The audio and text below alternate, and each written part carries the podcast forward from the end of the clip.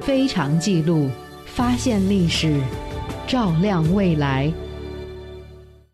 有人曾说过，有中国人的地方，就有邓丽君的歌声，足以见得邓丽君在整个华语世界的知名度之高，影响力之深。非常记录将用两期的时间，和您一起追忆这位影响深远的一代歌后，走进她的故事，感受她的心灵。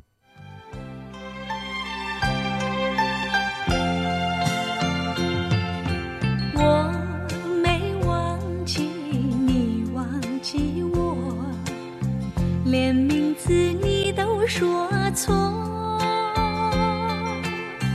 证明你一切都是在骗我。邓丽君的祖籍在河北省邯郸市的大名县，后来因为政治环境和父亲工作调动的关系，一家人从北方大陆辗转来到了当年不为人熟知的小岛台湾，在那里，邓丽君出生、成长。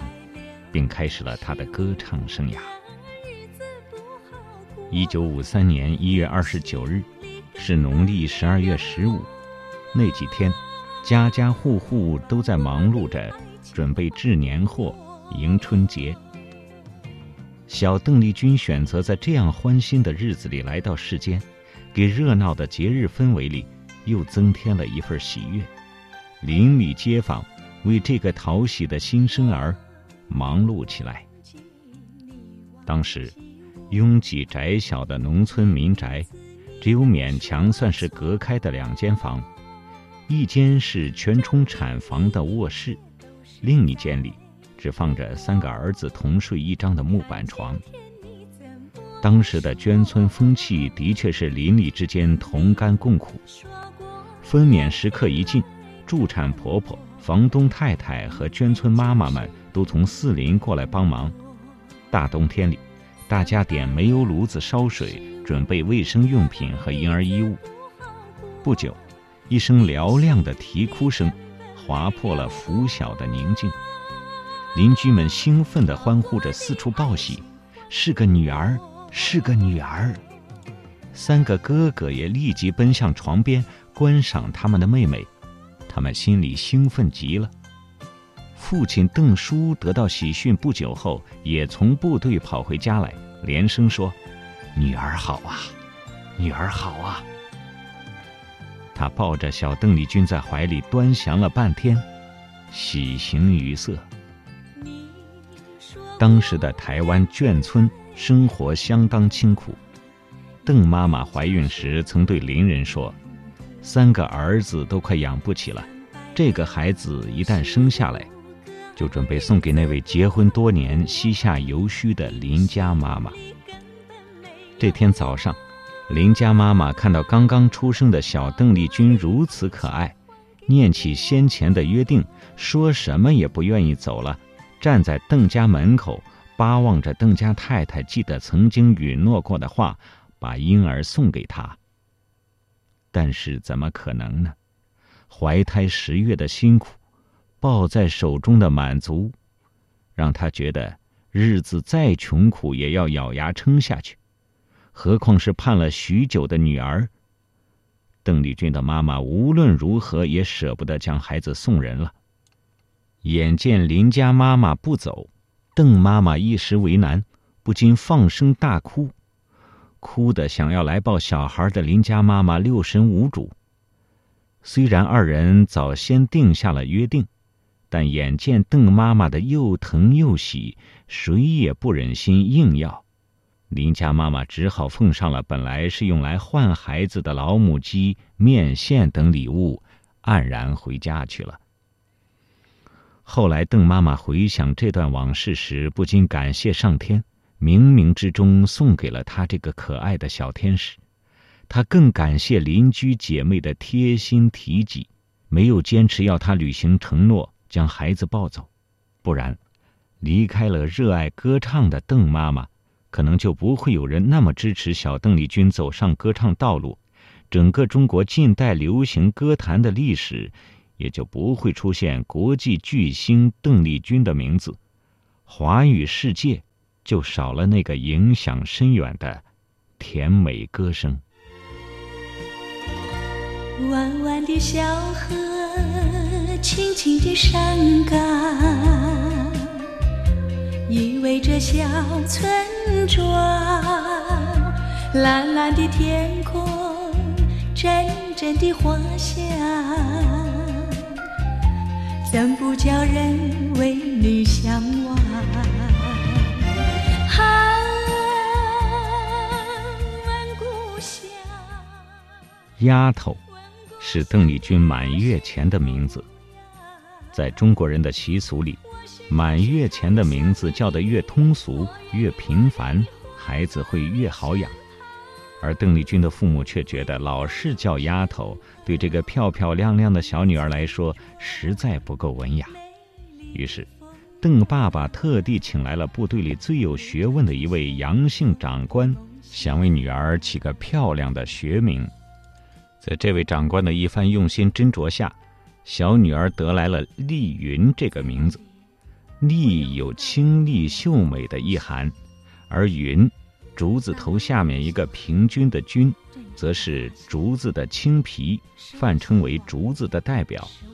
取这个名字，期望她长大之后志向高洁，虚怀若谷，节节高升，能够出人头地。可喜的是。这位杨长官的眼光果然准确，邓丽君在日后的成长过程中，真的都体现了名字里的那些特质，一点儿也不辜负这“云”字的美意。而实际上，也许是有边读边，无边读中间的惯性使然，当时一般人都把“云”字读成“君”字的音，丽君、丽君的这么叫着，被叫惯了，就连邓妈妈也都喊她丽君。人人叫得如此顺口，之后，邓丽云开始唱歌需要一个艺名的时候，就直接把邓丽君当做艺名。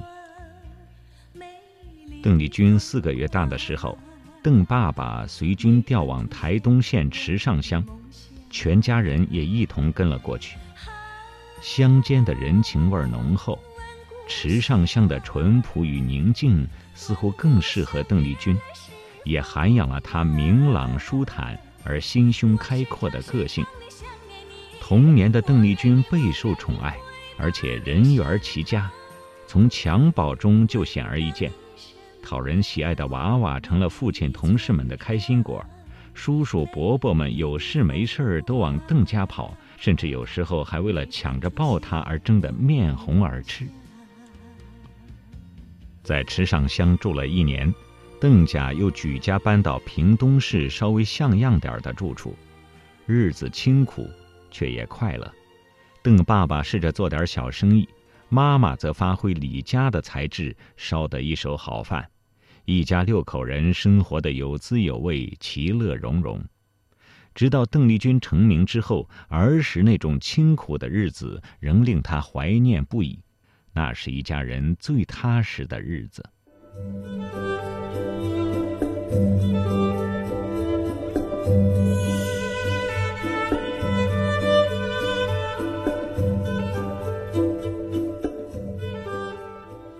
由于父母白天都很忙碌，没有空暇照顾他，邓丽君在四岁多时去了当地唯一的幼儿园上学。幼儿园的老师很快就看出邓丽君有唱歌跳舞的天分，学唱学跳又快又好。经常让他在幼儿园里为大家表演。放学之后，他还回家唱给爸妈和邻居听，字正腔圆，有时候还能模仿明星。大家都非常喜欢他的表演，这让还不过四五岁的小邓丽君树立了满满的自信心。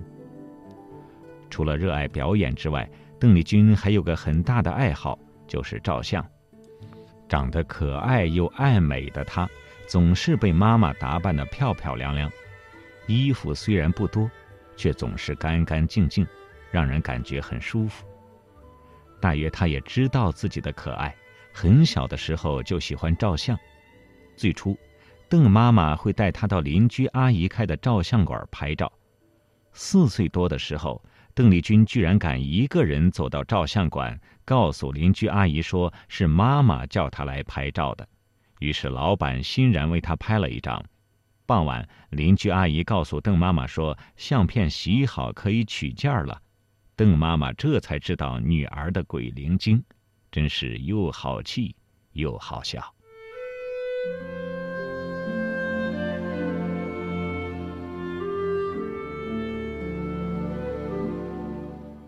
这里是非常记录正在为您讲述的一个时代的声音，邓丽君，我是迷青，欢迎您继续收听。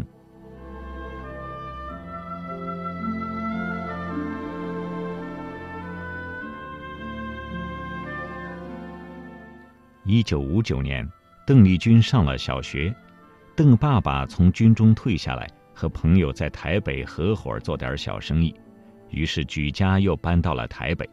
先落脚在松山路，合伙生意失败之后，邓妈妈到工厂去做工贴补家用，他们又搬到了通化街，一家人生活非常困苦。得益于邓爸爸一位战友的资助，邓家一家六口才搬到泸州乡，安定下来。邓爸爸后来决定靠卖北方的大烙饼维持生计。每天天不亮就起来发面和面，擀成一张张饼，再骑着脚踏车，后头载着简易的保温箱，沿路叫卖。邓丽君上小学之后，邓爸爸得到机缘，就在他就读的泸州小学福利社里头寄售。有老师常常看到小邓丽君给爸爸帮忙的小身影。他并不以家境贫寒为羞。总是默默地在福利社里先帮爸爸弄好要贩卖的各式各样面食，才去上课。在学校里，邓丽君一直是积极的文艺分子，她总是在歌唱、朗诵等文艺方面表现出过人的天赋。当时，学校没有所谓的歌唱班，想要唱歌也没有地方学。都是听收音机或从留声机里放唱片来学歌，但只要邓丽君听过哪首歌，不论搭配的人后来用胡琴、风琴还是口琴来给她配，她都能唱得来、配得好，还会把自己的感情融入到歌曲中，自然地流露出来。但如果因此就说邓丽君是天才型的歌手，并不一定准确。他的努力其实很少有人看见。小学时候，每天早上五点多，天还没有全亮，他就摸黑起床，由邓爸爸骑着脚踏车载他到淡水河边去吊嗓子。每天他对着河水向天引航，做发声练习，把嗓子拉开。如果爸爸没有时间，就由他的音乐老师费泽明带着去，风雨无阻。不分节假日，日后邓丽君声音清亮干净，运气转音自如，都与她小学时候的这个发声练习基本功有着密不可分的关系。小学毕业，邓丽君并没有考上理想的公立学校，反而考上了很不容易考进去的私立金陵女中。课业压力是她生活中比较难应付的关卡。但他所显露的音乐天分和莫大的歌唱兴趣，却在这个时候把他的人生推向了另外一个方向。是时候安静下来，聆听世界的过往了；是时候背起行囊，寻找祖先的足迹了。在斑驳的故事里，在历史的墙头，我听到风声、雨声，我听到真实的过去，而我转身。便看到了未来，非常记录，非常记录，发现历史，照亮未来。一九六四年，他参加广播电台举办的黄梅调歌曲比赛，以一曲《访英台》获得了冠军，一鸣惊人，也由此引起了星探的关注。一九六五年，他参加金马奖唱片公司举办的歌唱比赛，又以一曲《彩虹铃》夺魁。画着船儿彩虹里，那彩虹里，嘚儿呀，浪就起。在小小年纪的他，就惊艳地展现出了大将之风。邓妈妈回忆说：“我们那时候也不懂什么叫培养，孩子很喜欢唱歌，我们就顺着他的兴趣，让他发展。后来，邓妈妈知道正声广播公司在办歌唱训练班，就让邓丽君报名接受正式的歌唱训练，以此提高一些歌唱的技巧。最终，邓丽君非常争气的以第一名的成绩结业，又在一些比赛中得了奖，从此信心大增，更加坚定了自己的歌唱道路。邓丽君在金陵女中就读时，经常参加晚会的演出。那时的歌酬虽然已经远远超过他九岁登台时领到的酬劳，但仍然算是很微薄。不过他并不在意。有舞台可以让自己练歌艺、练胆识，有场地可以唱唱跳跳，充实自己的表演内涵，还多少能够帮忙家中改善环境，对他来说已经足够了。他并没有期许自己成为靠演艺过生活的大明星。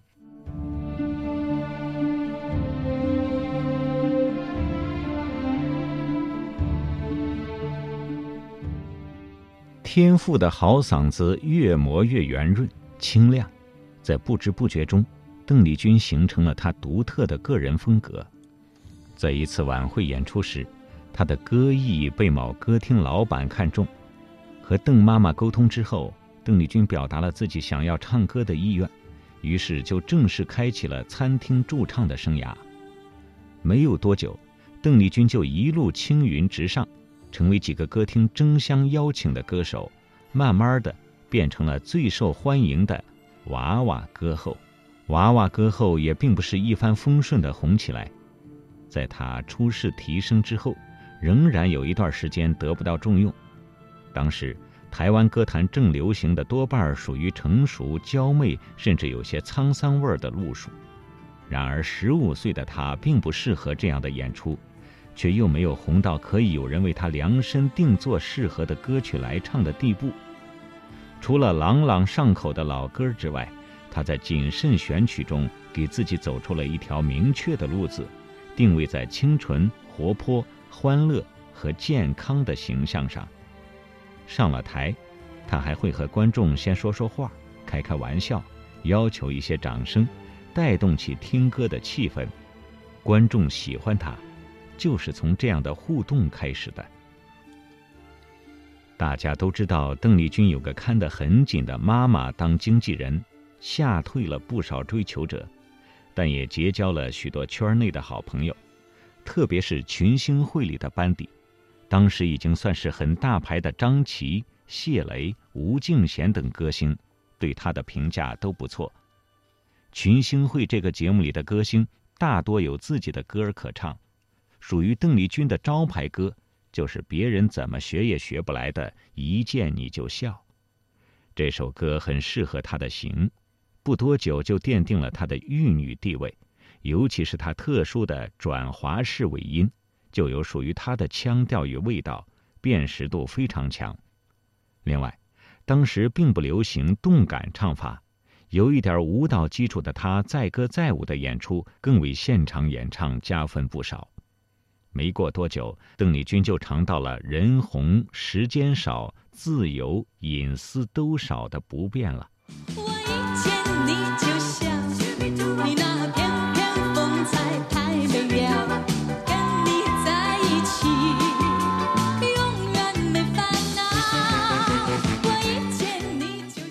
上的演唱活动接得多，相对的，做功课的时间就很少了。每天晚上回家都已经累坏了，第二天又要早起，长期下来谁都受不了，何况是一个十几岁的孩子。读书的时间太少，导致邓丽君的课业并不理想。白天没有什么精神上课，就算再聪明，功课也不会好到哪里去。在以学业成绩品评学生好坏的时候，邓丽君不是问题学生。却是个让老师很有意见的学生，他们对邓丽君的走唱并不谅解，甚至对家长也有颇多的微词，认为小小年纪放弃学业而去唱歌，让小孩子来为家里赚钱，是一种崇尚虚荣的想法。回忆起这段日子，邓妈妈说：“当时心里的确是做过一番挣扎的。邓爸爸原本一直不希望他这么小就走上演艺的路子，邓妈妈则是看他自己的意愿。邓丽君在深思过一段日子之后，告诉了妈妈她的想法：要出人头地，用什么方法都可以。现在没有办法读书，将来总是可以弥补的。眼看着前面的路子已经铺成了一个成功的雏形，现在放手，难保以后还有机会等着他。邓丽君自己思考了很久，终于下了痛苦的决定。即使心中有着许多遗憾，她相信自己的选择不会错。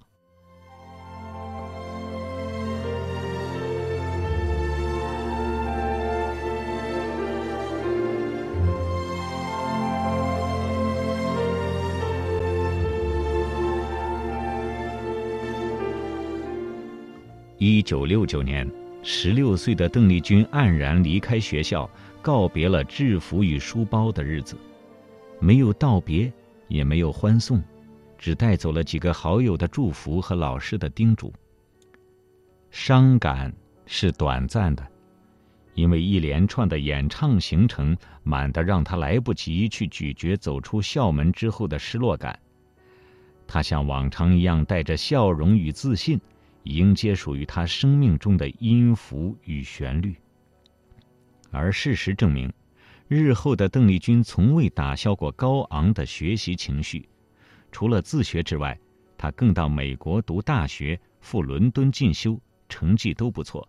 精通数种方言及多国语言的才华更为人所敬佩。邓丽君提早进入社会大学之后，用眼泪。毅力、时间、辛劳所换取来的成功，更让人庆幸，当时他的选择是正确的。退学不到一年的时间里，邓丽君就在整个台湾以票房实力受到了重视。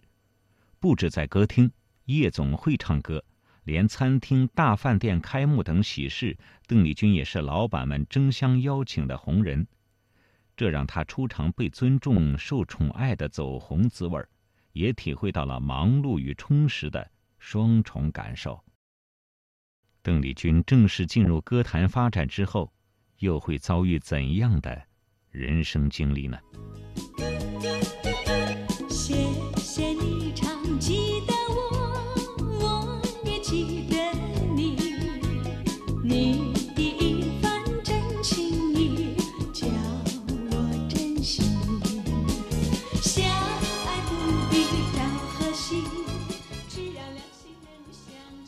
是非常记录为您讲述的一个时代的声音，欢迎您下期继续收听。节目编辑李思思，我是迷青，再会。